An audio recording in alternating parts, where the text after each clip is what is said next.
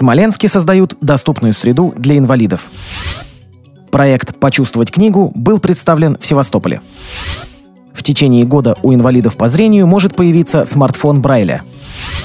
В Новокузнецке состоялся чемпионат по легкой атлетике среди инвалидов по зрению. Далее об этом подробнее. В студии Денис Золотов. Здравствуйте. Вопрос создания доступной среды для маломобильных людей стал одним из главных на заседании Совета по вопросам реабилитации инвалидов города Смоленска, состоявшегося 26 июня.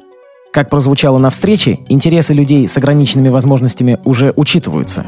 При реконструкции улиц на пешеходных переходах для инвалидов по зрению устанавливают тактильную плитку и соответствующие ограждения. С их помощью людям будет легче передвигаться в нужном направлении. В районе клуба Всероссийского общества слепых светофоры оборудованы звуковым сигналом, а на участках пешеходных дорог с уклонами предусмотрены плавные пандусы.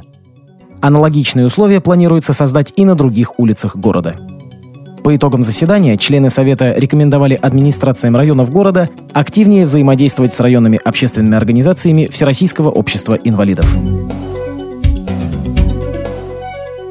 В Севастополе в дошкольном учебном заведении для слепых и слабовидящих детей был представлен проект «Почувствовать книгу».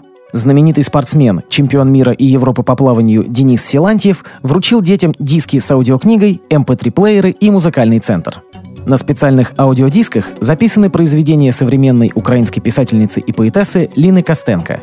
Их начитали известные украинские актеры. В Украине большая проблема – это печать книг для слепых и слабовидящих детей. Поэтому мы решили делать для детей аудиокниги. В книге есть детские стихи, стихи более серьезные, которые заставляют о чем-то задуматься. Есть рассказы, где описываются взаимоотношения детей и родителей в интересной и, главное, понятной форме – в каждом таком специализированном заведении страны мы дарим аудиокниги, плееры и музыкальные центры, потому что хотим, чтобы наши дети росли здоровыми и образованными, сказал Денис Силантьев. Общеукраинский проект «Почувствовать книгу», разработанный специально для детей с недостатками зрения, был реализован в Севастополе впервые, в единственном в городе дошкольном учебном заведении для слепых и слабовидящих детей номер 33. На сегодняшний день это заведение посещает 85 детей с различными нарушениями зрения. Смартфон Брайля может появиться на прилавках в течение года. Его концепцию предложил индийский изобретатель и предприниматель Сумит Дагар. Идея заключается в том, чтобы дать пользователям возможность тактильного взаимодействия с аппаратом. Предполагается, что благодаря массиву небольших штырьков, поднимающихся над поверхностью лицевой панели, смартфон сможет формировать буквы по системе шрифта Брайля. В планы изобретателя входит также идея реализации возможности формирования рельефного изображения навигационных карт – Разместив фотографию перед объективом тыльной камеры, пользователь получит ее тактильный эквивалент на экране смартфона. Кроме того, как ожидается, специально разработанное программное обеспечение позволит преобразовывать обычный текст в надписи по Брайлю. Сейчас разрабатывается прототип такого смартфона. Аппарат получил клавиатуру с рельефными изображениями, а также экран, способный отображать 10 символов. В перспективе, вероятно, рельефная панель полностью займет лицевую сторону устройства, позволив реализовать весь описанный выше функционал. Смартфон первого поколения разработчики намерены оснастить низковольтным процессором для экономии электропотребления, а также приемником системы спутниковой навигации GPS. В набор приложений, адаптированных для незрячих пользователей, войдут музыкальный плеер, календарь, почтовый клиент и так далее. Изначально предполагалось, что смартфон Брайля увидит свет к концу 2013 года, а стоить он будет около 180-200 долларов. Но, вероятнее всего, рабочий образец дебютирует не ранее 2014 года. В Новокузнецке состоялся чемпионат по легкой атлетике. В нем приняли участие инвалиды по зрению.